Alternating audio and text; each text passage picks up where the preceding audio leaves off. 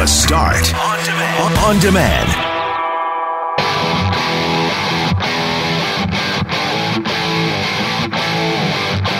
It is September 1st, which means school speed zones are back. So we spoke to Winnipeg Police about getting back into that routine. Also on the road, 314 road rage incidents so far this year, including a recent one where a driver was stabbed. As we discussed yesterday, it was International Overdose Awareness Day on Tuesday. Joe Scarpelli spent a night with the Winnipeg Fire Paramedic Service, and he was stunned at the number of calls they got to help people with overdoses. LaBurger Week is underway. I'll tell you what's on my radar. And dancing is back at vaccinated weddings. So today we discussed marital musical moments. I'm Brett McGarry alongside Greg Mackling, who's on vacation, and Loren McNabb. We are Mackling, McGarry, and McNabb. And this is the Wednesday, September 1st podcast for The Start.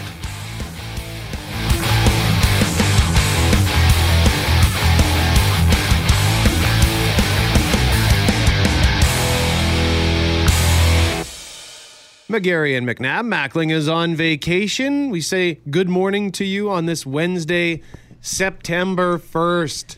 September! I cannot believe that. I don't know. I mean, I think we probably go through this every year, you know, the same way we're complaining about wasps and think, oh my gosh, where do these things come from? But they come at this time every year, right? Yeah.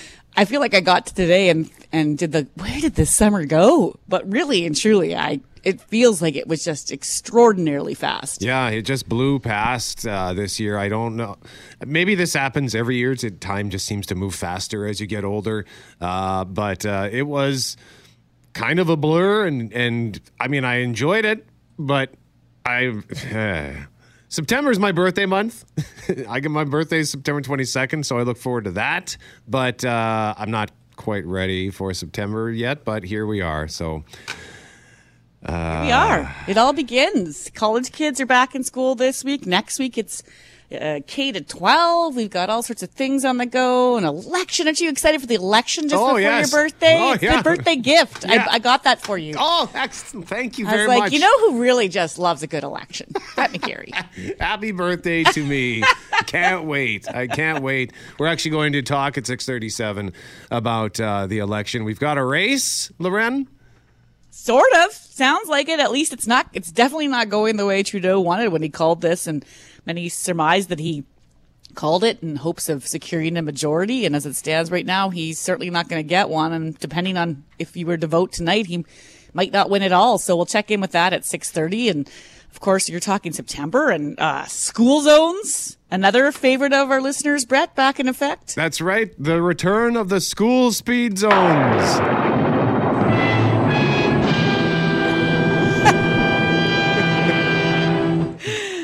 I saw you had some audio to play there, and I was like, I don't even want to know in advance. I want to listen to it live. And yes, there it is, the dreaded speed zone for some, just because of it. It's a frustrating topic for some, Brett. I mean, it's important to keep our streets safe for our kids and get ready as we go back to school. But then people always say, if it's about safety, why are we not doing this all year round?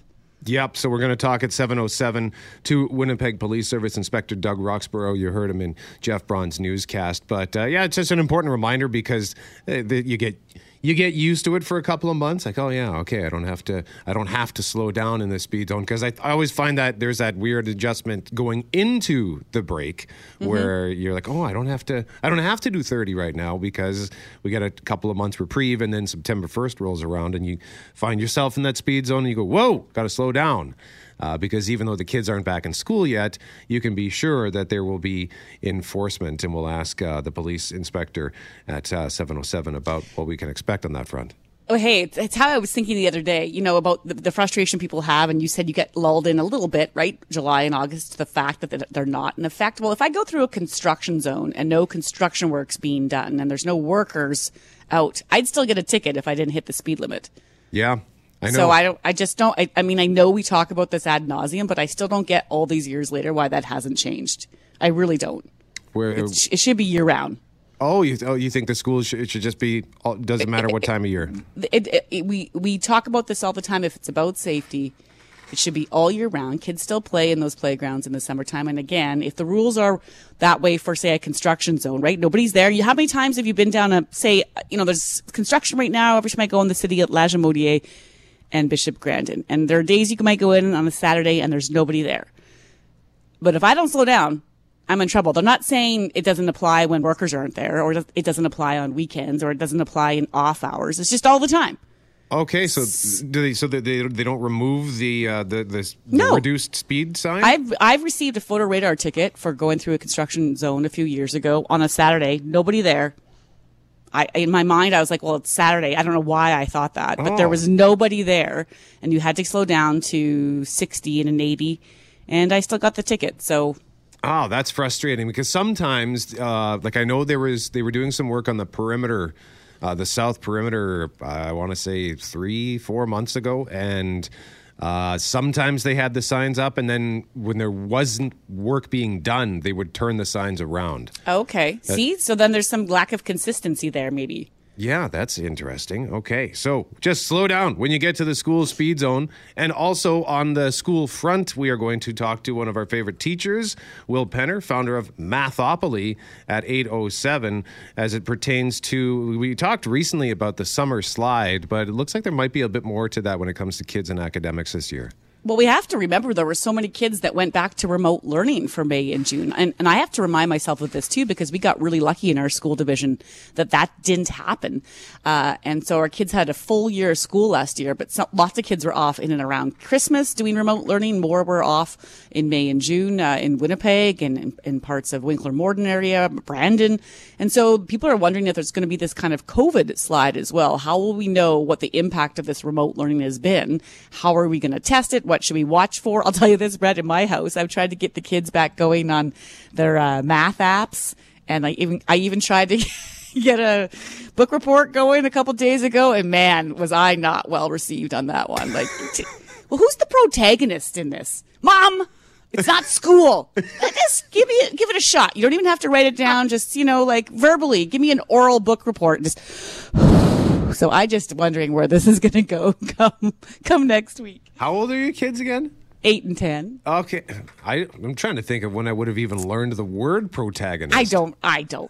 You know how you just pull, like, things come out of what I remember from school? Like, I'm not even I don't even know if that's a thing. I mean, of course it is. They learn about different important characters and whatnot. But I next week I should try and ask them where was the denouement, the conclusion. McGarry and McNabb Mackling is off this week. Question of the day at CJOB.com for Credit Aid, helping Manitobans get out of debt since 1992. Visit creditaid.ca, call 204-987-6890. The question that went up yesterday afternoon, as part of the new health orders starting Friday, weddings will have a choice to make. Which of these two options would you go with? Everyone who attends the wedding is fully vaccinated, 72%, or no alcohol can be served at the wedding, 28%, because under these orders, all licensed establishments need to be fully vaxxed. So if your wedding is in a licensed place, people have to be vaccinated to enter. Otherwise, you have your wedding at an unlicensed location, hence no booze. Also, Lorena, am I understanding correctly that dancing is back at weddings? In theory, there was supposed to be no dancing because they wanted you to sit at your tables and stay socially distanced and all the rest. I don't know how many adhere to that, but that was trending Friday. You can dance if you want to, as long as you're fully vaxxed. So Safety Dance got some play Friday when I heard that, which is also a terrible wedding song while we're at it. So that actually got us thinking about marital musical moments. Is there a song you hear at weddings that makes you groan? Anybody ever sing a song at the podium during a speech? I saw that once. It was actually really quite emotional and touching. Maybe something funny happened to you while you were dancing at a wedding, or you ever been to a wedding where they used fun entrance music or exit music? Like I went to a wedding once where the bride and groom turned and faced the crowd as they'd just been married, and they walked out to this music.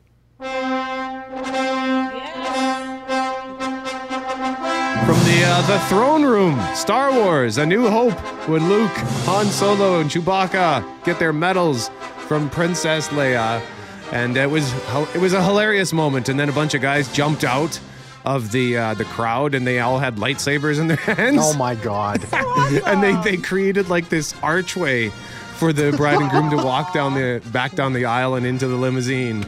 So it was fun. Like, you can have a lot of fun at weddings with if you get creative with the music. So tell us a story. 204-780-6868. Cameron Poitras, recently betrothed? Is that the word? Yeah. No. I guess last Sunday. Well, no, not last Sunday. It hasn't been 2 weeks yet. He's already forgotten the date. I know. August 22nd. I don't forget. Just making that as a note. I will never forget August 22nd. It was my dream to sing Trisha Yearwood very, very poorly as like kind of a joke, singing "How Do I Live Without You." That was like my dream. That was nixed, so I wasn't allowed to do that. But I was going to do it so bad, and it was going to be so humiliating and embarrassing for everybody listening. But unfortunately, they got nixed. But my biggest like wedding faux pas is like that really, really long photo montage that lasts 45 minutes, and you're finally at the end of this song. It's like, okay, it's done. Please open the bar. Let's eat. And then another song starts, and you're like, no, another song. That's. Good for you, Ken. Yeah, so that's, what? Play one song. I love the photo montage. I can't stand it. I open the bar. Let's eat. Let's go. One song and done. That's it. One song. That's fine. One song. But when it goes to like five, it's just... It's overindulgent. It's a waste of everybody's time. Agreed. I don't need to know the entire life story of the bride and groom. You want to take 4 minutes? There's a reason why why songs on the radio typically are no more than 4 minutes, because that's about the average attention span when it comes to a song. And I hate them. But Loren, you like the montage? I don't want it to be 45 minutes. I agree. There should be a time constraint to it, so a couple minutes of photos isn't killing anyone. I kind of like it, particularly if you're at a wedding where you really know one side but not the other. You might know the groom really well but not the bride, or vice versa. So I think they can be cute. I like it best when I've seen them done where they, you have, say you're in a tent and they put it on the ceiling of the tent or on the side, so it's not really part of the night. It's just always running there with, and then it's just various photos, and then if you feel like looking, you look, and if you don't, you don't, but it's not taken away from the evening. But I like it. I like all things cheesy. Okay, so should I just hit your song here? Well, I hate this song, but then I just played it for myself now and was so happy. This is the best / worst wedding song. Oh. Come on. You got a smile on your face. Come on. Give me some Chicken Dance, everyone. Kids love it. Grandparents love it. Everyone else hates it. That made me smile. It is, I don't know why this needs to come out, but it's still, and why we, like, as a grown adult, you feel just ridiculous doing it. But now that I have kids, I love it again. You're right, I do have a big dumb smile on my face. I do too, admittedly. Jeff, Ron, what about you? Well, I'm Mennonite, so we don't really believe in dancing. So I don't really. Honestly, though, back in, Mennonites also famously marry pretty young in life, and I went to a lot of weddings in my early 20s, and honestly, a lot of them were in church basements for receptions, and there was no bar, and there was no dancing, and there were 3 hours of speeches by relatives you'd never seen before or since, and it was kind of a nightmare. So any music, any dance, I'm just thrilled that, there's something fun happening when I go to a wedding these days. Anything fun? You're good? You're down with it? Yeah. I was like, well, there's music, so right away it's an A+. I emceed a wedding once for my friends Kent and Eileen, and I asked them if they would let me do this, and they said sure. They kind of gave me carte blanche, so I had each member of the wedding party come out to their own individual entrance music, and I did like a little sort of intro speech for all of them. And for the bride, Eileen, I had her come out to Shania, and I picked the songs based on what I knew about everybody, and I had her come out to some Shania Twain, and I think the write-up went something like, and our next guest, because I made it out like it was a game show, and like our next contestant is enjoys CBS crime procedurals while she's folding her laundry. She hails from Alberta. I can't remember the exact. It was 16 years ago now, but everybody seemed to have a blast. So yeah, if you can get creative with music at weddings, it can spice the night up a lot, because they can, you know, the typical wedding formula I find can be a little boring. So Jeff, I'm with you. If there's something fun happening at a wedding, that's the way to go, man.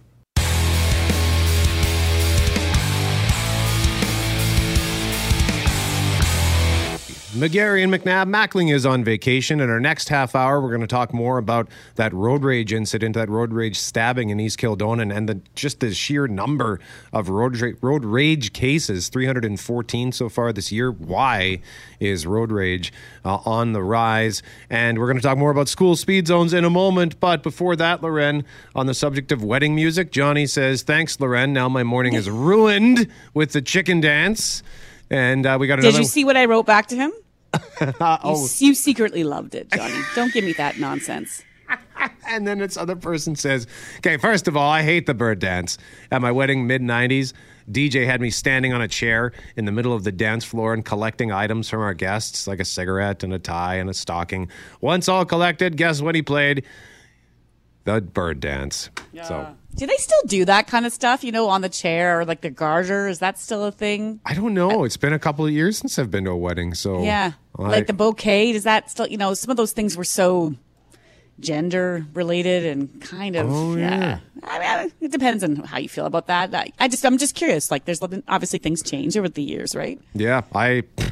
Forty and I were struggling to even remember the last weddings we've attended. So it's been so long since I've been to one. So I kind of look forward to the next one. It used to be sort of a slog. Like, you get invited to 3 or 4 weddings in the summer. You're like, oh my gosh. Anyway, we got to talk now about a reminder for drivers this morning. School speed zones are back.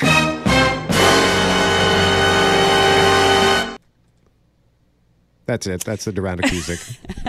Yeah, they're back down to 30 kilometers per hour between 7 a.m. and 5:30 p.m. And to tell us more, because we know this happens every year, Brett, but the reminders need to happen because speeders seem to forget year after year. So we're joined now by Inspector Doug Roxborough with the Winnipeg Police Traffic Unit. Good morning, Inspector. Good morning. How are you guys? We're well, thank you. And, you know, kids aren't back in school until next week, but do you have stepped up enforcement in the coming days to help ease drivers back into this? Yeah, you know, thanks for the opportunity to remind motorists that, effective September 1st through June 30th, school zone speed reduction kicks in. Speed limits are going to be reduced from 50 kilometers to 30 kilometers an hour. And so, yes, enforcement in this area predominantly looked after by our photo enforcement partners. So, yes, we're trying to give everybody as much heads up and kind of give them the opportunity to readjust their thoughts. I mean, let's face it, summer has been a quiet summer, even prior to summer. With the pandemic conditions around schools, pedestrian traffic around schools has been very quiet. So hopefully everybody gets this message and can adhere to slowing down within the school zones to 30 kilometer an hour speed. Now, early on in the pandemic, we saw people driving faster because there were just so few vehicles on the road, and then that habit sort of carried on as traffic started to return. Is that something that you're still seeing, even with traffic volumes now pretty much returning to normal? Yes and no. I mean, I can tell you, like, within the school zones themselves, I mean, you know, like when I look back at our data, I mean, we actually had captured a speed of 76 kilometers in a 30 zone within the last year or so. So, I mean, it does happen. I think predominantly the majority of the motorists out there are very conscientious and law-abiding, but there are events of high speeds for sure. I'm not sure if this is it's more of an anecdotal question, Inspector, but, you know, we talk about the fact that we want to educate drivers again about the school zones because you had that sort of summer off, so to speak, but you referenced just less cars on the road in the pandemic. And personally speaking, you know, I used to drive downtown every day for work. Haven't done that in a year and a half because I've been working from home. Had to go downtown to pick something up from the office the other day, and I was really... Like, I really felt out of sorts. I wasn't used to, you know, just where I was supposed to go. And I was trying to remember which street was one way and which way to turn and where the construction was. And I'm curious if there might be, you know, any concern or kind of a need for all of us to just pay more attention because we're just not used. Many of us just aren't used to driving like we used to pre-pandemic. Absolutely. We're getting back to hopefully the new norm, and that includes, when it comes to school zones, a greater increase of pedestrians. And if you're not used to going downtown and construction and all that, what I can tell you about the school zones, I mean, it's not like there's new school zones. These are all the existing school zones that are in existence, and they are all, again, properly signed in terms of a pre-warning telling you when the school zone starts and finishes. So that should hopefully help going forward. Another thing that could help too is the motivation of finances being at play here. What's it cost if you're going, say, 50 and a 30? So the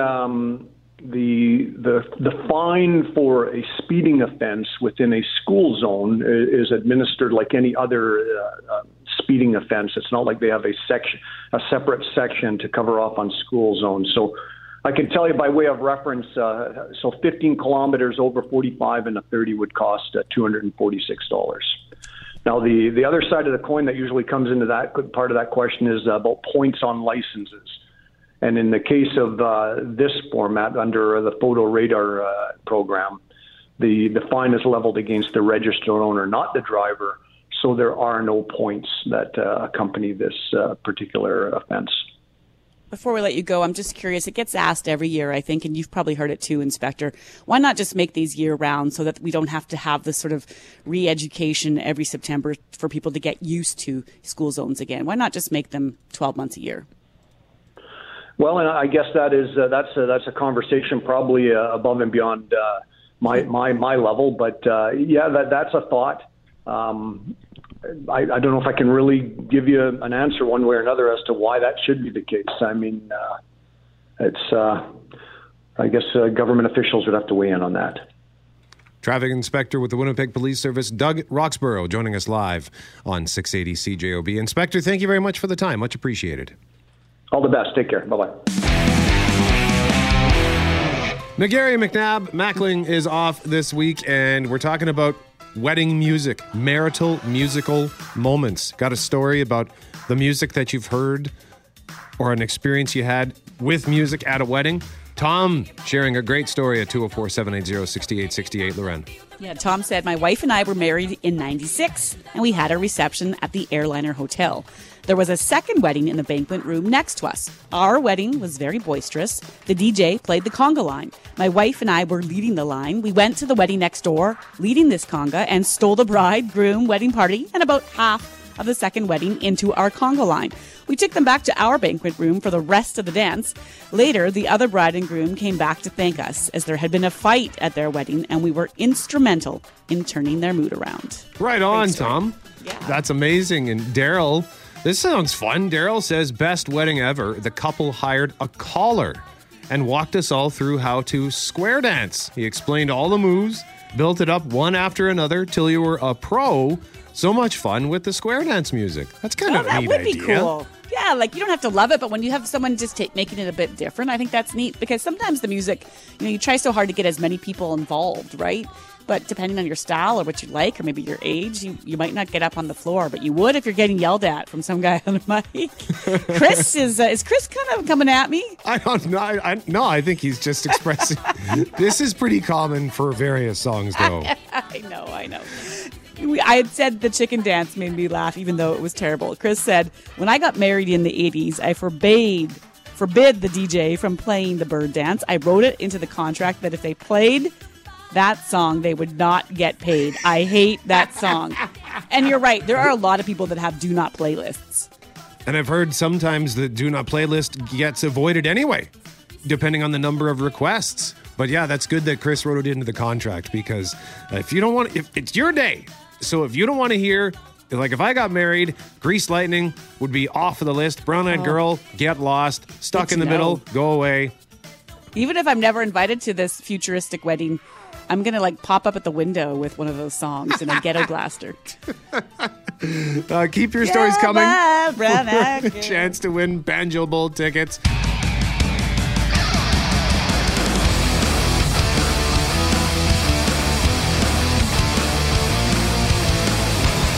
McGarry and McNabb Mackling is back next week. Coming up in our next segment, LaBurger Week starts today. It goes for 2 weeks. Loren, I got to tell you, I was up later than I should have been, like to the point where I looked at the clock and thought, oh my gosh, I got to go to bed, because I was scrolling through like 210 restaurants or whatever they have, trying to do some research and figure out which ones I'm going to try. Okay.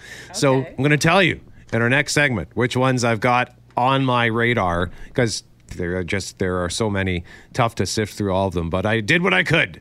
So we'll do that. And then what are we doing after Global News at 8 o'clock, Lauren? 1 week. The school bell rings in 1 week for thousands of students. And so how are we preparing our kids, and what questions do you have about the possibility of the COVID slide? We talk about the summer slide every year. You know, maybe kids didn't read as much or do math or other things. Well, what about the impact remote learning had on so many kids last year? We'll talk to Will Penner, creator of Mathopoly and a fantastic math teacher. He teaches me something pretty much every time we talk to him, Brett. So we'll get his sense on what his questions and maybe concerns or not lack of concerns are for students this year. Right now, we want to ask the question, are road rage incidents on the rise? So here's some numbers the police have shared with us. Winnipeg Police saying so far this year, and remember, we're just into September, they've responded to 314 calls for road rage incidents. That's up from 240 events last year and 306 the year before. But it's this latest incident that has many talking. And so, yes, a lot of these incidents might be just shaking fists, maybe someone's expletives are hurled or that kind of thing, but they have grown violent. And recently we learned of a Winnipeg man who was left with life-threatening injuries after police say he was stabbed by another driver during a fit of road rage. Global's Marnie Blunt with more on this shocking story. The incident happened on August 14th, just before midnight in the East Kildonan area. Police say people were arguing between two vehicles while driving down a road. When they pulled over, one driver allegedly stabbed the passenger of the other vehicle. The 29-year-old victim was rushed to hospital with life-threatening injuries. The suspect fled, but police tracked down the 20-year-old man and charged him with aggravated assault yesterday. Winnipeg police say this year they've responded to 314 road rage incidents. Our next guest is Professor Emeritus of Psychology from York University, and a lot of his research has also been into driver aggression and road rage, and we say good morning now to David Weisenthal. Hi, David. Good morning. So are we seeing more of this? Are we able to document this, or do we know? I know there were some reports I read out of the States yesterday of concerns in various police departments of what they were saying was a rise in road rage. Is that the case generally speaking? Do we know? Well, generally, survey work has found that the public feels there's been an increase in what they call road rage incidents. The problem is there is no offense in the Canadian Criminal Code called road rage. And people in the field often have trouble coming up with a very good definition of road rage. And what we have worked with are incidents that involve violations of the Highway Traffic Safety Act. There are escalations, as the incident you just reported in Winnipeg, where there are examples of extreme violence. And that, of course, falls under the criminal code. People feel that road rage is increasing. That's the perception we have to deal with. And I would think that with more vehicles on the road today, we have multi-vehicle households. The roadways that we have are more crowded, and that people have time pressure on the highway to get to work or wherever they're going. And the presence of congestion increases their stress level. So what we have found is that stress leads to aggressive behavior, and it may not be as extreme as stabbing, but people can shout, people can make obscene gestures, that sort of thing. So if you add in the notion of anonymity, that when we're in a highway in a big city, the people alongside us in their vehicles will probably never be seen again, as opposed to people in your own neighborhood. So let's say you were driving to work on your own street and a neighbor backed out of a driveway without looking and you slammed on the brakes and so on. That probably wouldn't lead to road rage. You'd probably wave and the person would try to apologize. But since you're going to see that person every day, there's a restraint against acting aggressively. That doesn't exist when we have the anonymity of the highway. So people are in cars, and the car is both a means of aggressing in road rage as well as a means of escape. And interestingly, in our work, we have not seen any gender differences between male and female drivers. So the car has allowed women to behave more aggressively in ways that they probably wouldn't if they weren't in their car. So if someone is in a theater queue and people join some couple, let's say, in front of you, you might not grab the person and push them back to the end of the line, but you'd say, oh, you know, some people are so rude they don't queue properly, or something like that. But by having the car, you have anonymity and you have a means of aggression and escape. Are there commonalities with these incidents, like either with personalities or situations that lead to road rage? Well, what we have seen is that people who carry around a higher baseline level of stress react much more extremely to roadway stress. And the roadway stress, as I mentioned, could be coming from time pressure. It could be from noise. It could be from odors of, diesel fumes and so on, exhaust. So all these are stressors, and they magnify, if I can use that term, the pre-existing levels of stress that we all carry around with us.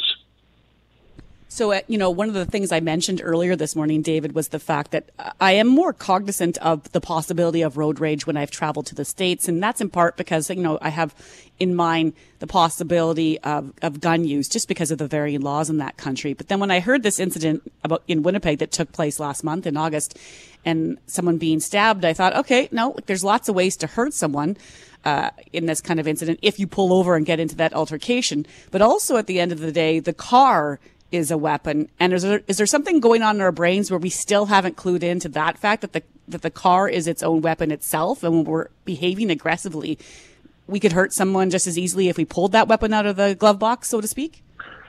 Yeah. In some work for a former student of mine, Deanna Singhal, she analyzed the consequences of seeing the car movies that have come out every year, where they have incredible driving stunts and so on. And that when these movies play in theaters, we tend to find higher levels of speeding and an increase in photo radar ticketing. And she looked at the situation in Edmonton and found that consistently with the Fast and Furious movies, both that have been released in previous years, she gets the same results. People drive faster and they get more tickets. And the tickets seem to increase just as the theater features that film, for the first weekend. And after about 30 days, when presumably their target audience has already seen the movie, speeding tends to decrease. And we've looked at weather effects, and they're negligible. It just seems to be that people tend to imitate the driving they see in these Hollywood movies. They feature fast cars and stars and so on. So the viewers tend to identify, I think, with some of these situations. And we know that road rage seems to be, at least in extreme examples like the stabbing, tend to involve men, young men. And this is consistent with what criminologists know about crimes like murder and rape. They tend to be committed by men under the age of 30. So as I used to tell my students, once you turn 30, you can breathe a sigh of relief that you haven't acted aggressively enough to be charged. David Weisenthal is a professor emeritus of psychology from York University, joining us live on 680 CJOB. Professor, thank you very much for joining us. We appreciate this. Thank you for having me. And indeed, Loren, I know that I referenced earlier that I have raged on the road before, but I've noticed that as I've gotten older, that aggression has calmed down. I still find myself cursing and screaming and yelling. I'll be behind somebody and say, just drive already! Yeah. But that's just me screaming to myself. Yeah.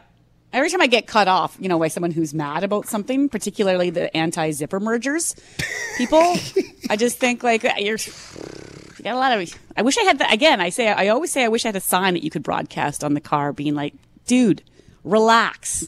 It's the zipper merge. You're going to be okay. You're actually 4 feet behind me. You're going to get there at the exact same time as you would have if I had not done this.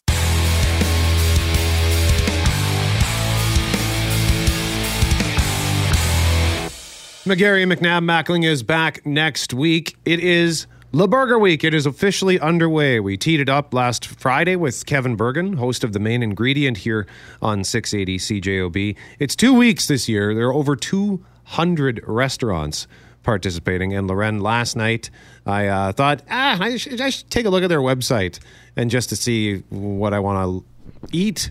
And an hour and a half later, I look at the clock. It's 10:30, and I go, "Good God, man, go to bed."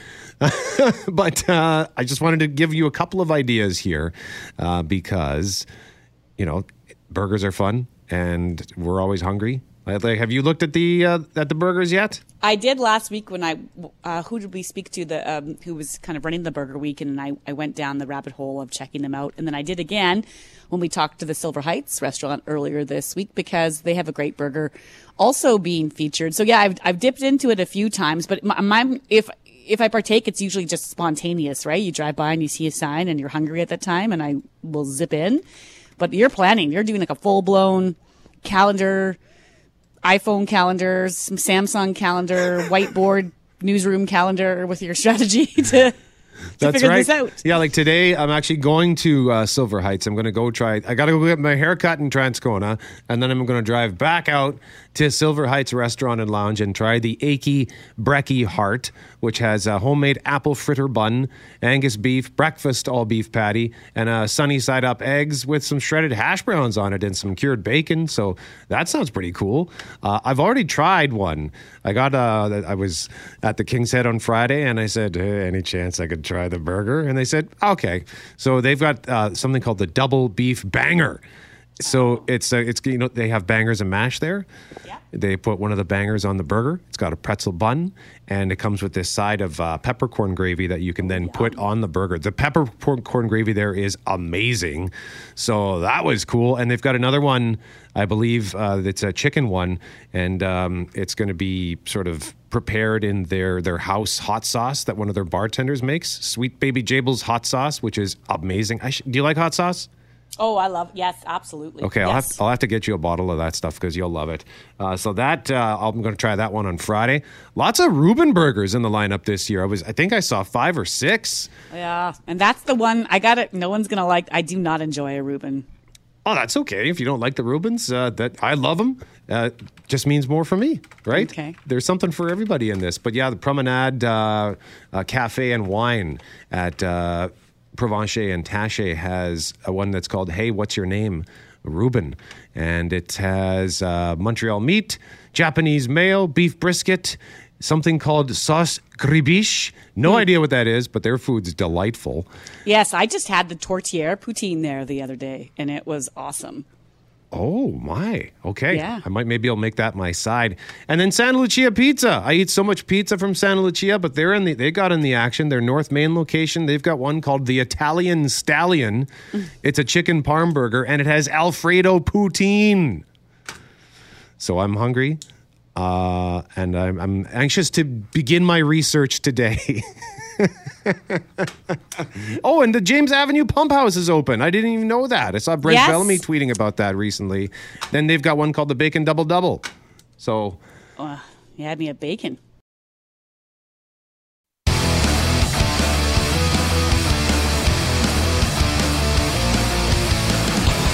McGarry and McNabb, Mackling is back next week. Reminder that we're giving away Banjo Bowl tickets, and we're asking you to share with us a story about marital musical moments. Tell us a story about something fun involving the music at a wedding you attended. Like Jamie Loreni says, I went to a wedding where the bride and groom's first waltz song was Love Stinks by the Jay Giels band. I'll have to look that up. But it'd be better if they did the version that Adam Sandler did in The Wedding Singer. He sang Love Stinks, but he replaced the words like whoop-a-doo. Oh, that's right. I forgot about that.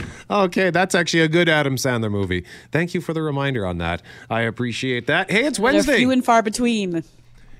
Hal Anderson joins us at 8:37. It's Wednesday. So the 34th greatest Canadian of all time will be on with us in our next half hour. He's also got Banjo Bowl tickets to give away this afternoon. In the meantime, you said it earlier, Loren. Can't believe it. We were still like, it's September already. 1 week today, kids start going back to school. Yeah, September 8th marks the return for thousands. There might be some staggered days and varying times, but yes, September 8th is the date on the calendar. And I think like last year with COVID, there are, of course, some unknowns and some uncertainty as to how this will go in the days ahead. Masks, of course, are back, so the kids are relatively used to that. Some cases, cohorts might be back. There are, of course, vaccine questions. And I think, you know, just speaking as a parent and on behalf of some of the other parents I've talked to, I know in many homes, there's this hope that the kids will stay in school and that we don't see any return to remote learning. Thousands, of course, were sent home in May in Winnipeg and Brandon and other communities. It's the second year in a row that at least some remote learning was done for thousands, Brett. And, of course, that has many asking about the impact, about what's being referred to as the possibility of a COVID slide. Will there be greater challenges for our kids to overcome? Will Penner is a math teacher here in Winnipeg and also creator of the game Mathopoly and joins us again this morning. Hi, Will. Good morning. How are you guys? Before we get into the COVID slide, how are you? Are you ready for school to return? I'm totally ready. Absolutely. I'm a little bit giddy. I changed my alarm clock today for September 1st, and I'm ready to go. All right. So COVID slide, you know, we talked about this a bit last year, but now you've got thousands of kids who've had varying degrees of in-class or out-of-class learning. Could this be a thing as we watch for what will go on in the weeks ahead? Well, I think we all have to remember, too, that every September there is a slide, right? I mean, there's 2 months of, you know, I wouldn't say strong academics happening during summer vacation. So there is that slide coming back into September, and there's review being done and things like that. I think that in terms of curriculum, I think curriculum was taught over the 18 months. I think teachers, parents, and students did a great job with it. I think what we're missing with the COVID slide is the interaction with peers, the interaction with teachers and group work and things like that. And I think that's where you're going to see your biggest hurdle come this September. Do schools test at the start of the year, or is there going to be something you're looking for to try to figure out where your students are at? I think it depends what you're teaching. I would say that your biggest slide usually happens in ELA and math. Because of COVID, I think subjects like band and phys ed might even take a little bit more getting used to. But I don't know. I can't speak for everybody. I know that I don't particularly test when students come back. I think that it just draws on more anxiety for some students. I think it's a gauging thing. I think teachers are really good at gauging where students are within the first week or two, and they go from there and adapt as they need to. Yeah, we're so focused on the academic side, but you made a good point there, Will, about the fact that kids they've been amongst their peers this summer, but not in that structured setting, right? So it's always really tiring, I think, for the kids for the first couple weeks as they get used to the schedule and, waking up a bit earlier. And that's the typical thing for September. But now you're raising the point that May, June, they didn't even, putting up your hand or asking the teacher a question or engaging with a class of 10, 15, 20. None of those things really happened as normal. They could very well be very extra exhausted this time around.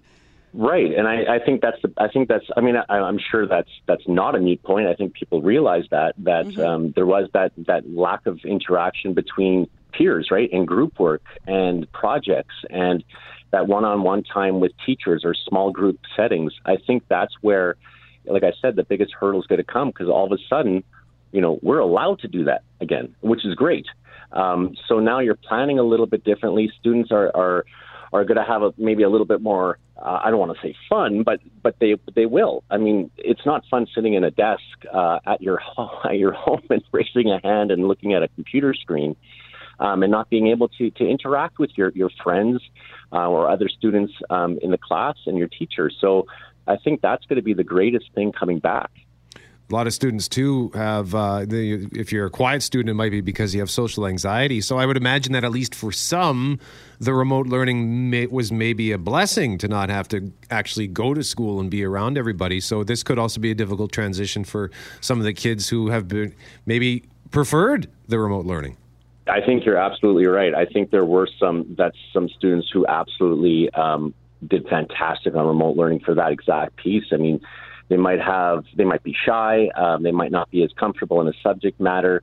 So, you know, being at home, being in a safe place for them and doing the work that was given to them on their own time. There was no timelines necessarily, within a classroom. So I think there will be those students and that will come to school and have some anxiety for sure. But I believe that some of those students they might even choose to stay home this year as well, or even for the first couple of months. Do you have any of that, Will? Have you heard from students or parents that are saying, nah, I think I'll just keep them home? So far, from what I've seen and read in emails, it looks like my class is going to be quite full. So I will have a large class again, which is great. And I think overall, as the school and school division, I don't think we're seeing an uptake like we did last September for sure. Mm-hmm. Last September was an anomaly, of course. Will Penner is. Sorry, Will. I thought you were done. We're out of time anyway, so we got to let you go. But thank you very much for joining us. Always a pleasure, Mr. Penner. Take care, guys. Will Penner is a math teacher. Good luck next week, Will. He's a math teacher. Sorry, now I'm interrupting you twice. He's a math teacher in Winnipeg. He's the creator of Mathopoly, and we'd like to talk to him when it's time to talk about school stuff.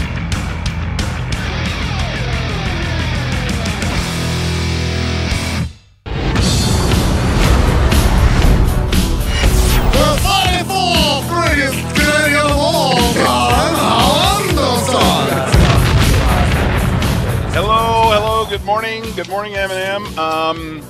By the way, it is good luck for the happy couple if the dog takes a poop at the wedding. Did you know that? For real?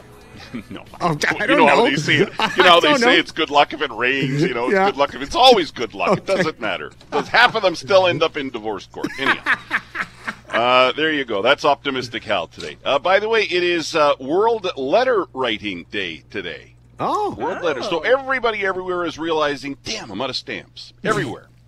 All over the place. You know, it is nice when you get... Do you still get letters, Loren? Do you get... Because I get them once in a while, and they usually come from my mom. And I've saved those because there will come a day when my mom's not around anymore. I can go back and read those letters. But to get a letter or even a card these days is exciting, eh? I love it. I still get cards. Of course, I have an aunt... My grandmother, my mom will do them. My sister is fantastic at them. And, with technology now, like, she'll just click on a bunch of photos of her kids and it prints out on her printer, or she, you can order at whatever store you go to. And then she just signs it, said, just thought you'd like to see the latest from the kids. And instead of just texting us photos, right, you get something personal in the mail. And I have them all saved. It looks like if my brothers came here, they would think my sister was the favorite. But she's the one that sends all the cards. And it's great. I love it. Yeah. You're talking about weddings and wedding music. This is interesting.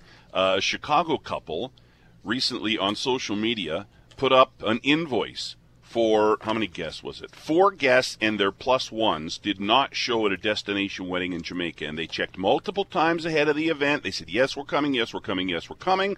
And then 4 of them plus ones, so 8 people in total did not come. And they put up on social media for everybody to see a $240 invoice for the no-shows at the wedding. And people are loving it. Oh, my goodness. This is something similar happened, I think it was 5 or 6 years ago. A Minnesota couple charged, they sent an invoice for a couple of people just for the dinner, $75 each, because they had to bail last second for childcare. So that's funny that these newlyweds have done that, Hal. Mm-hmm. Yeah, and most people are loving it. Some people are saying, oh, come on, these are your friends. These are your, family members, people that you felt strongly enough about that you would invite them to your wedding, but yet at the same time, it costs money to throw a bash. Well, not even the cost. It's more that and this is very different. A destination wedding, it's not like you decide on the Thursday, all right, let's go to Cuba and let's see so-and-so Bill and Dean get married, right? So it's not like you didn't know leading up to that you really weren't going to come. Mm-hmm. You know, somebody who kids get sick and you have to suddenly stay home because you can't get a babysitter. Well, that's an emergency situation. If you're not making it to Cuba or wherever your wedding is, you knew darn well you weren't getting there. So I can respect being really annoyed about that. Yeah, I can understand it too. There is a new appreciation, I think, amongst a lot of people, especially since the pandemic, for the outdoors, right? Getting outside and how it makes us feel. There are a growing number of doctors that are actually prescribing time outdoors in nature. One doctor says that when she gives a prescription, she is specific about it, just like if she were prescribing an antibiotic, go to this park for however many days and do this. And there's even a website called Park RX where doctors can go and find parks that are close to their patient's home.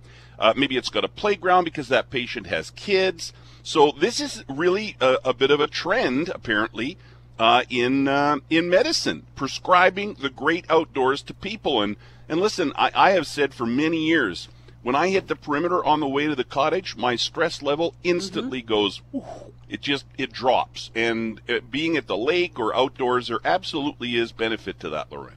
Oh, it drives my kids crazy. We go to Clear Lake and we come up on the hill into the park and I make them all roll down the windows and I always say, smell that air. And every time they say, don't say it, Mom. But it's like that, like you say, it's like that weight has been lifted off. And so those spaces that you can get to, for sure, I agree that makes a difference. I don't know, Brett, about needing to be told where to go. Like the prescribing on it feels like this is where we're at in society, where we have to have a doctor say there's a park just down the road. Like the odds are the person drives by that park or takes the bus past that park on a regular basis and knows it's there and it's just not going. I kind of like that idea though, because maybe, especially if you've never been, then been to that spot, then maybe by following the doctor's orders and checking out this place for the first time, that would be great. I loved even just, I mean, the Clear Lake sounds awesome, and how getting out to your cabin, that sounds great for me. I don't have a property like that. I just like to go out to my balcony. Mm-hmm. I think I lasted 3 minutes yesterday before the wasps chased me inside. So I'm getting a little angry about that, to say the least. Yeah. Well, and you like to go for walks, right? Which is, but I think for some people, Loren, back to prescribing it, a doctor saying, do this. I think that's for people that don't do it and need it. I think that's, and then you go, oh, my doctor says, and we try, and I think most people try and follow the doctor's directions. And then one more quick one here.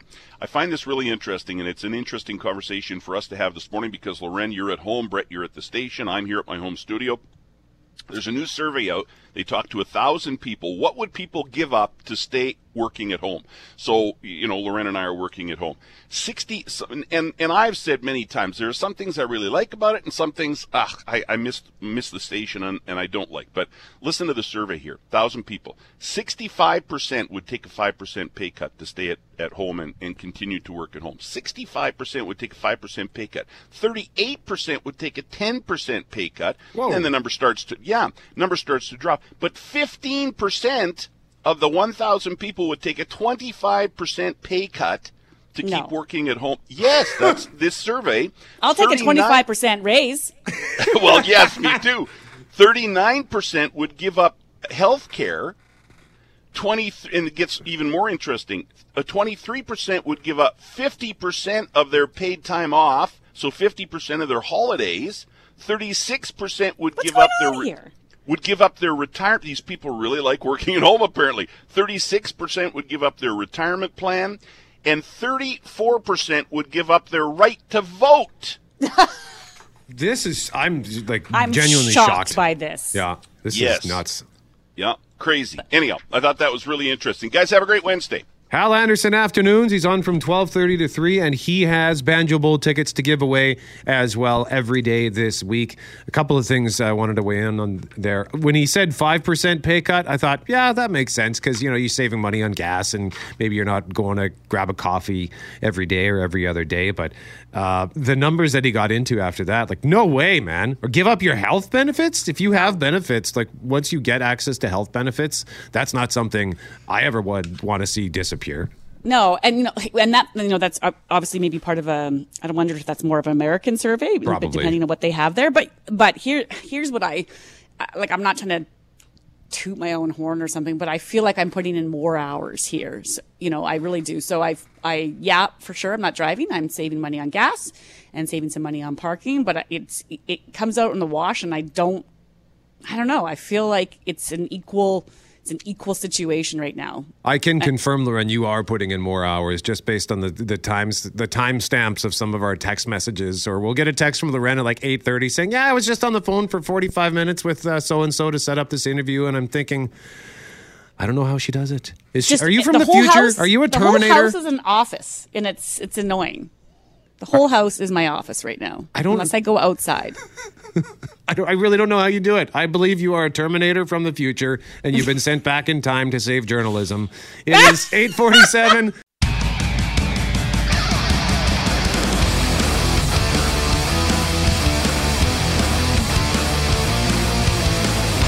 McGarry and McNabb. Mackling is off this week. Thank you very much for joining us today on The Start. And you mentioned it last segment, Loren.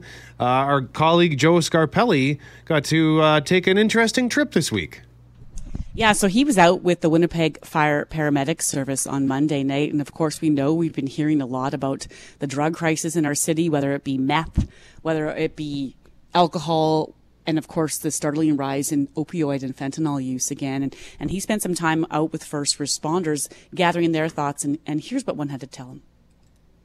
Yeah, it's you know, it's sort of defeating to see. You know, when we're talking about opioid overdoses, they're often very deadly, right? And it's young people. It's people in every single neighborhood in the city. It's not, you know, one specific, you know, race or gender or, you know, class of citizen. It's literally in every neighborhood, and it affects families, and it affects paramedics that are and firefighters that are going to these calls every day. And, you know, often we're able to reverse the effects of the opioids with Narcan, and sometimes we're not, and that takes a toll on people for sure. That was the District Chief of Paramedic Operations with WFPS speaking with Joe Scarpelli. Joe joins us now. And Joe, pretty eye-opening night in terms of what they had to tell you. It was such an eye-opening night. You know, you see the numbers when they come in. You see, this is up. This overdose. A certain overdose for this certain type of drug is up. So you see the numbers, that's one thing. But when you see it firsthand and you're experiencing it, it is so eye-opening. It, you know, for example, I going into this night for this story on substance abuse, I knew the numbers were up, but I was thinking, what are the chances I'm going to get to go on one of these calls? And boy, was I wrong. We went to several. We went to 5 substance misuse related calls in just over 2 hours. And here I was thinking, knowing that the numbers were up, I wonder if I'm going to go on one of these calls. And we went to 5 in just over 2 hours, and we still missed several that we couldn't get to, others had to go to, just because we were so busy that night. So with these calls that occurred, what did you actually see? What kind of shape the people who were in need were in? Yeah, so we went to 2 opioid overdoses. Luckily, the people who were overdosing at the time, someone had found them. In one case, bystanders found a man overdosing in a bike path. In another case, a man was found blue in the lips and unconscious in his home by his girlfriend. And in both cases, luckily, the paramedics said that they were found when they did, and the 911 was called just in time, and that's what saved their lives because they didn't have much time. In another case, we went to a fatal overdose. Someone called 911 for an unconscious woman in her 20s, so we rushed over there. A fire truck got there before us. And it turns out that call came in too late because she was already dead. She was dead for a while. She overdosed on opioids, and it's really sad to see. We went to a another call to sedate an intoxicated woman. She was banging her head against the door. She was in a sobering facility, and she was banging her head against the door for almost an hour. So we had to go and sedate her so she could safely get transported to hospital. And that was hard to watch. You know, there were some mental health issues in there, but she was also intoxicated. And just, I was in there watching this poor woman just hitting her head against the door repeatedly. And we had to go in and sedate her. And it really, you know, it's really eye-opening to see, you know, on a typical night when we're just at home lying on the couch watching TV, just outside the front door are all these people suffering and in need of such help. And on the topic of opioids, it's the worst it's ever been in Winnipeg. Winnipeg has never ever seen this bad before. Two senior paramedic that I spoke to, they've both have 2 decades experience as paramedics in Winnipeg. Both say they have never seen it this bad, and the numbers support that. If you look back just the last few years, paramedics have been going to anywhere between 200 to 400 opioid overdose calls in a year.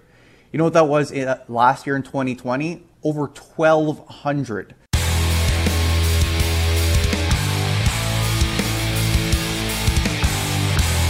Gary and McNabb. Mackling is back next week. Next segment, we're giving away Banjo Bowl tickets based on marital musical moments. We're asking you to tell us about a time you went to a wedding and a story involving some of the music. Jackie, for example, saying to us, I had a Don't You Dare playlist at my wedding, and Old Time Rock and Roll and The Chicken Dance were definitely on it. We have another listener saying, and I'll have to test this, and Forte, I don't know if you know anything about this, but he says, did you know if you slow down The Bird Dance, you get something that sounds kind of like death metal? I gotta try that out. Yeah. I need to hear that now. Yeah, so that better be true. I hope it's true. I can't see how. I don't even... I don't know. So I'll have to check it out. And I wonder if it slow it down or if you just alter the pitch. Yes, so it's that not might quite make as high. More sense. Yeah. Spin it backwards. Oh, that just sounds demonic. So that's in our next segment. But right now we want to continue the conversation on road rage. And I don't know if you noticed, Loren, but Ron, the wedding DJ who sent the story about the dog who... took a poop. Dedicated. Yes. The formal word. Yeah, took a poop on the dance floor and showed us video evidence. He says, first-time texter, long-time listener, and I remember many years ago, you told the story about a road rage incident you had on Route 90 in Bridgewater with the driver of a black BMW. Right after the incident... and it was the BMW driver who was mad. You exchanged looks with an old guy in an old crappy truck. That was me. Ron says he was right behind me, and the guy. So he saw the whole thing play out. So what happened is this guy I was heading northbound on Kenniston, coming off of the perimeter because I had just been golfing in LaSalle at Kingswood, and this guy in a black BMW in front of me was driving really slow, and I didn't. So I just kind of put my hands up like, come on, man. Like, what's happening here? But that's it. I didn't give him the finger. I didn't put my window down and stick my head outside and start screaming at him. Nothing. I just put my hands up. Well, he saw this, so he veers like hard right into the right lane, and he slows down, he drops back with his window open, and he was like a dog that was frothing at the mouth. He went completely berserk, and then he sped up. He suddenly was going 100, and then he decided to slow down again. And I thought, is this guy going to, is he going to attack me? So I slowed down to 60 and just let him go and put enough distance between us. And then eventually I got to a red light. And I guess that's when Ron and I exchanged looks because it was kind of scary. Like all I did was put my hands up, and that provokes that kind of anger. What would have happened if I had gone up beside him and given him the finger or something? Yeah, and I think it's like what I thought was really good advice, or what made me think of this rather, is we spoke to David Weisenthal at 737, and he is with York University, and he studied road rage and driver aggression and what leads people to react in that manner. And, you know, he talked about often it's a younger demographic, but not always. Male and female seem to do it equally. And then he said, you know, it's often more in cities, and it could be because of congestion or construction or other things. But he made the point that you react because of anonymity. Like the odds of you ever seeing that. It's interesting that Ron was next to you and he's one of our listeners and he's texting now, but the odds of you seeing that angry driver again, Brett, unless you followed him home are small, right? And so if we treated the drivers around us like we were all in a small town and you were going to see them at the grocery store in 2 minutes, would that change things? Like, you know, I live in a small town and there are times where I've been annoyed or someone's been annoyed with me and you're so close to reacting, and then you think, is that so-and-so from soccer? You know, like, so was that the woman from the pharmacy? Like, I better not, or the man, you know, and so you just behave. And it's kind of like the anonymity we see with anger and vitriol on social media or Twitter, right? Like, you're like that keyboard warrior who's never going to confront that person personally, but feels like the need to react that way online. And it's the same behind the wheel. You're like, there's 700,000 of us in the city. I'll never see them again. I'm going to keep going. And maybe we should all start treating it like it is your neighbor and you might run into them again. So if you're going to flip them a bird, be prepared to have them come across the lawn and say, what is your deal? Yeah, like when we learned today that there were 314 road rage calls so far this year. That's actual calls. So just imagine how many incidents there are that are not escalating to the point where police need to be involved. But still, like, I think that my worst offense, and I've told this story before, this was 10 years ago, maybe longer, because I was still living in Saint Vital. Yeah, so about 10 years ago, because when I was living in Saint Vital. And there was a guy on Osborne. I was heading south on Osborne. And we just got under the underpass. And this guy in a pickup truck cuts me off with very little room. So that irked me. So at my first opportunity, I was able to pass him. So we just ended up playing this stupid game. And I admit this was childish and ridiculous and not safe, to be quite frank. We basically were playing leapfrog the whole time. And we just kept cutting each other off. And I ended up actually like missing my turn because I was engaged in this foolishness. And I got to the light at St. Mary's and Bishop Grandin. So I'm now parked in the turning lane to turn left onto Bishop Grandin so I can actually double back and go home. Guy pulls up behind me, gets out of his truck. So I thought, oh boy. And so I got out and I stood up as tall as I could, puffed my chest out because he looked like a big burly guy. But when he saw that I was slightly bigger than him, he backed off. And I'm thankful for that because I'm a wimp. He probably would have taken me down pretty hard had he decided to get into a fisticuff. And that was the last time where I let my temper get the better of me in the car. Yeah. No, you know, that moment, we've all felt the blood rise, you know, and the pressure rise. And I'm sure there's many people that have shaken a fist or done what you did. And it can get so much worse. And when you mentioned the number from Winnipeg Police saying they responded so far this year, they received 314 calls about road rage.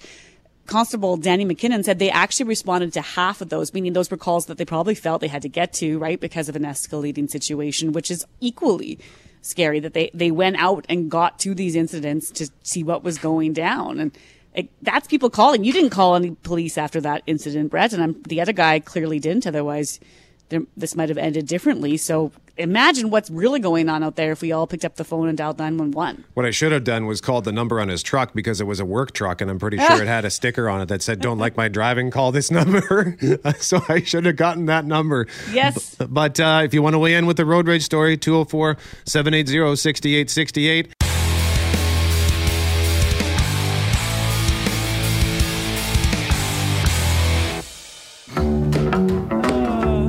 It's McGarry and McNabb. We're going to give away some Banjo Bowl tickets. We're talking about weddings today because the question of the day yesterday had to do with what would you do? What would you prefer? A wedding where everyone's fully vaccinated or a wedding with no alcohol? Because those are your choices. Because as of Friday, if you're having a wedding in a licensed establishment, if you enter a licensed establishment, you have to be fully vaccinated. So that got us thinking about weddings because dancing will be back. And then we thought, you know what? There are a lot of fun moments that happen at weddings specific to the music. Like, I'll read Mix. Well, why don't you read Mix, Loren? Do you see the text there? Sure. Mix said, I was at a wedding reception where instead of banging on the glass, you had to do voice impressions in order to get the couple to kiss. So I sang the Bob Dylan tune, Rolling Stone. Some people recognized me from an Elvis competition and started chanting for me to do Elvis. So I sang Don't Be Cruel. That's cute. Yes, and like, cute. How good must he be for people to recognize him from a competition? So way to go, Mick.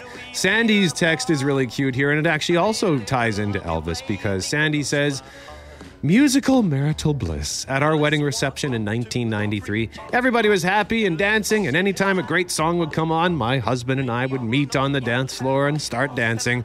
Well, Elvis comes on with Falling in Love with You. So I see my husband move toward the dance floor, so naturally I go to join him.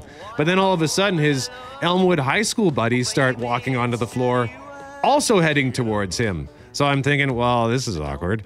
So I turn and walk away, and then they circle around him and start singing and swaying back and forth to the music. Aww. I didn't know this was a ritual among them when one of them gets married, and it apparently has to be that song.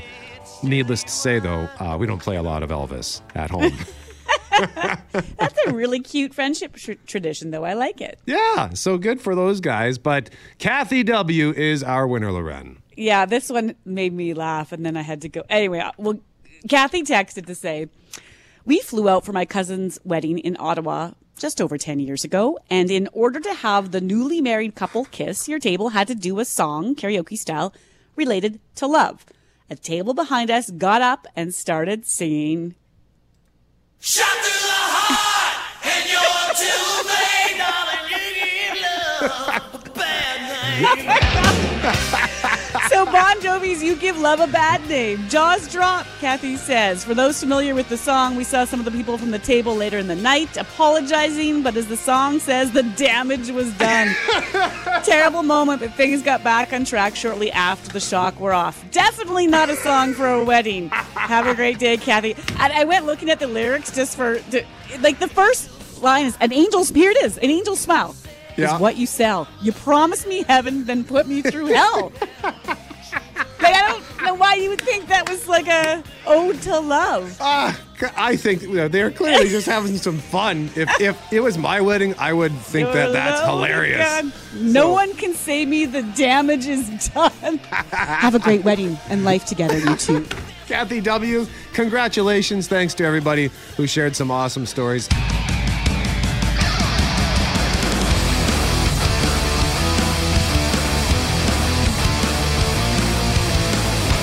McGarry and McNabb, Mackling is back next week. Just a quick PSA for Winnipeg sports fans. I get comments all the time on my Winnipeg Thunder hats and T-shirts. I'm wearing a Winnipeg Thunder hat right now. I got them from a company called Voak Sportswear. That's spelled V-O-A-K. And at 10 o'clock today, they are launching 4 brand new Winnipeg Thunder hats. I just spotted that on Instagram. So you know what I'll be doing at 10 a.m., Loren? I'll probably be buying more Thunder hats. So look up Voak Sportswear. If you want to get a Winnipeg Thunder hat, very fond memories of that basketball team from the 1990s. Also, Loren, we gave tickets to Kathy W. for the Banjo Bowl based on marital musical moments on her hilarious story about how a group in this karaoke contest at the wedding decided to sing Bon Jovi's You Give Love a Bad Name. Yes, and so that had a listener asking, okay, hang on, so you had this kind of, not a rocky start, but that would have been, she said jaws dropped when people saying you gave love a bad name, and that had one listener saying, hang on, what's the deal? Is this couple still together? Like, let us know their status. And Kathy actually said, I was in shock when they started singing. I did feel for my cousin. It's actually their 14-year anniversary today. So on the day she shared this story, this couple, it appears, I mean, I suppose it could still just be their anniversary, but oh, nope, Kathy, just now, 14 years today, 3 precious boys. So Bon Jovi was good luck, as I always say. Right on, Kathy. Well done. Great story. And if we have time, I want to sneak in Corey's as well because his made me laugh as it pertains to the music he wanted to play. But right now, we got to talk about how the Paralympic Games are wrapping up later this week. But before they do, our next guest is hoping that you will join her and many others at a Paralympic watch party to cheer on Canada's best. Yeah, Kirby Cote knows what it's like to have Canada in her corner. Cote, who lives with a visual impairment, not just competed in 3 Paralympic Games, she medaled at 3 Paralympic Games, set 2 new world record times in Sydney in the pool, won 6 gold medals at 2 world championships, and in 2018 was inducted into Manitoba's Sports Hall of Fame. Certainly one of Manitoba's most decorated athletes, and we're so pleased to have her on the show with us this morning. Hi, Kirby. Hi. Thank you for having me. I had to take a long breath to read just some of the accolades there. I was running out of steam. I'm curious for you, with the games, Paralympic Games continuing this week, when you look back on your incredible career, what stands out for you? I don't know. It feels like a lifetime ago, and I do connect a little bit with some of the current team members because they were either still competing back when I was, or I've just had the opportunity to connect with the new folks. I don't know. I think the highlight for me was probably just getting an opportunity to really connect with other people with disabilities and kind of, as an adult now, I can see how sport really directed my life and in a very positive way. So I think that's kind of the parts that really shine on through as I get older. How important are the Paralympics when it comes to raising awareness of disability and sport? I think it's awesome that persons with a disability get an opportunity to represent themselves on a world stage, or I guess I would say athletes with a disability. I don't think they necessarily represent always the community at large of persons with a disability. I don't think everybody that has a disability wants to be necessarily a Paralympic athlete, but I think it is representation does matter, and it is exciting to see people similar to yourself, competing and succeeding, and you get a bit of, you just really can connect with these folks. I don't know how able-bodied people, or I don't really like to say that word. I don't know how other folks view the Paralympics necessarily. I would hope that there is, I would hope that they look at the athletes competing and look beyond the disability parts and just see this as a human that's looking to, be active and be the best athlete that they can in an inclusive world, if that makes sense. It does, and I think that you talk about the lens to which we want to view things, or how we want to be perceived ourselves, or how others want to be perceived. And when it comes to the Paralympics and even the work that you're doing now, Kirby, I'm curious, have we made enough? Where are we still failing to either just raise awareness, have a better understanding, or even, when it comes to creating facilities, rec facilities that are inclusive to everybody? How are we doing on that stage? I think the conversation is there. It's just the follow-through that always needs to happen. Making things inclusive and accessible for everybody is not easy. It involves, a lot of changes, a lot of time, a lot of money, and a lot of energy. But it really is worth it. Ultimately, when things are inclusive and accessible to everyone, everyone benefits from it. So something that's inclusive to me as a visually impaired person is still going to benefit somebody who isn't visually impaired somewhere along the line. You don't necessarily know what that's going to look like, but it really does create, it creates community. It facilitates movement through our communities and bringing people together, and there's nothing wrong with that. It really just makes life better for everybody. Could you tell us a little bit about your visual impairment? Maybe just refresh our memories for those who might not be familiar with your story. Just to maybe tell us what kind of impairment and the challenges that it creates, not just in your day-to-day life, but specifically when you jump into the pool. Oh, interesting. I was born visually impaired. I have about 10% of my vision. It's kind of hard to explain, but basically I just have to hold things really close to my face to see them. I have a lack of peripheral vision. So kind of if you're looking through a toilet paper roll. That's about my peripheral vision. I'm extremely light sensitive, so if I don't have sunglasses on during the daytime or even if it's cloudy out, it's very difficult for me to see. Yeah, and it hasn't changed. So, you know, I've had this disability for the last 37 years, and, you know, glasses, nothing corrects it. I don't have any options for correcting my eyesight at this moment. As far as, like, swimming goes, a lot of the parts of my disability is kind of judging the speed at which I go towards things or things are coming towards me. So, obviously, that is a common occurrence in sports. Mm-hmm. And so I think I would definitely slow down as I like approach, say, the wall in swimming. So, you know, which isn't good when you're trying to win a race. But, you know, I would use things like there's the big black line at the bottom of the pool and the crosses at the end of it. And those were good enough for me to adapt to my space. Otherwise, I think just in general, as a person with a visual impairment, you get really good at memorizing the spaces that you're in. So you basically just memorize everything, and that's your best bet for, I guess, limited amounts of errors. like counting, you know, steps or things like that, or just knowing, you know, how long it would take you to get across, or, you know, I'm trying to, when you say memorizing space.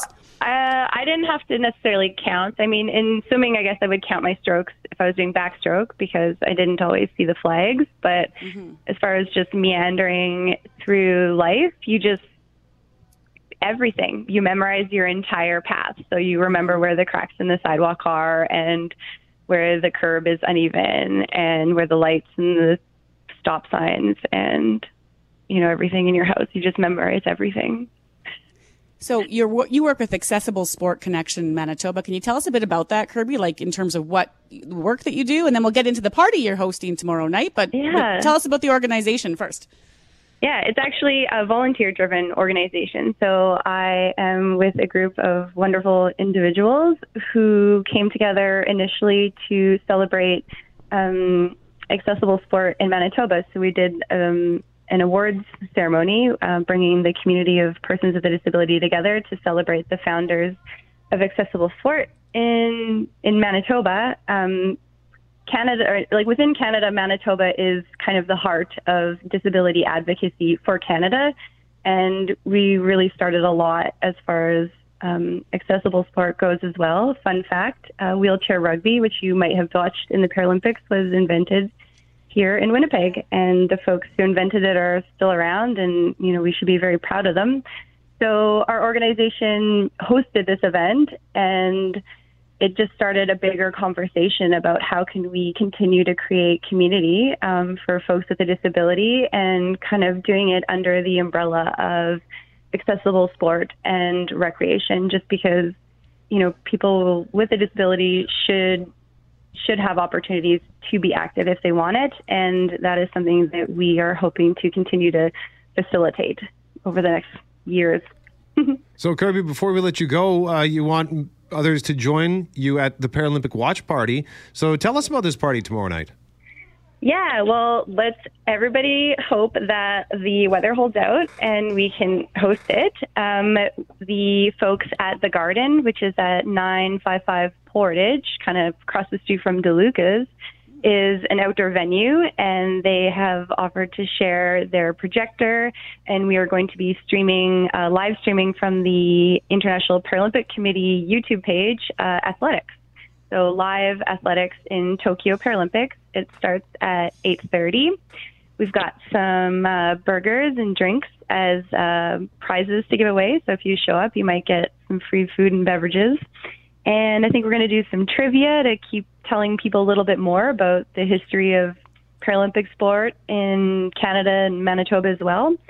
And also, yeah, I think that's about it. I guess we can thank Sean Nason, City Councillor for Transcona, who's been an ally from the beginning for Accessible Sport Connection Manitoba. And yeah, thank you to The Garden and to Driven Kitchen, who will be feeding us. I just got a message from Sean Nason now while you're talking, so he must be listening, Kirby, just to say you're a great person. And next time we'll bring you on. We're supposed to ask about your bike riding trials and tribulations. He says you're a pretty funny storyteller, so we'll have to get you back to hear a bit about that, I guess. Yeah, if you want to hear about my fails, that's fine too.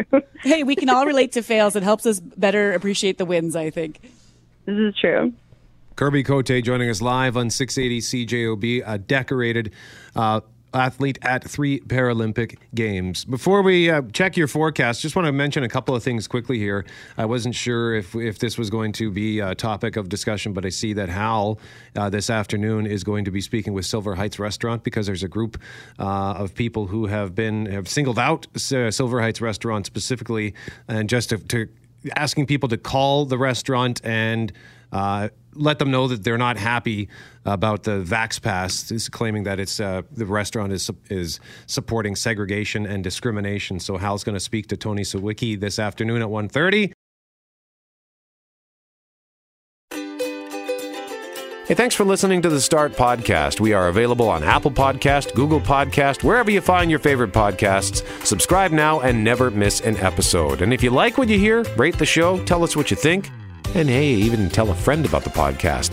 Be sure to follow us on Twitter and Instagram. Greg is at GMACWPG. That's GMACKWPG.